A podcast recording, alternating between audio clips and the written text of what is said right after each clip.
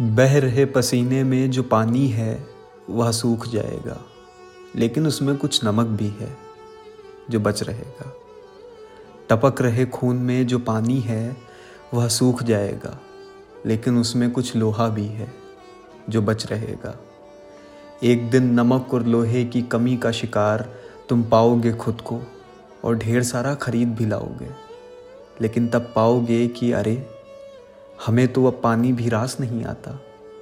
तब याद आएगा वह पानी जो तुम्हारे देखते देखते नमक और लोहे का साथ छोड़ गया था। दुनिया के नमक और लोहे में हमारा भी हिस्सा है। तो फिर दुनिया भर में बहते हुए खून और पसीने में हमारा भी हिस्सा होना चाहिए।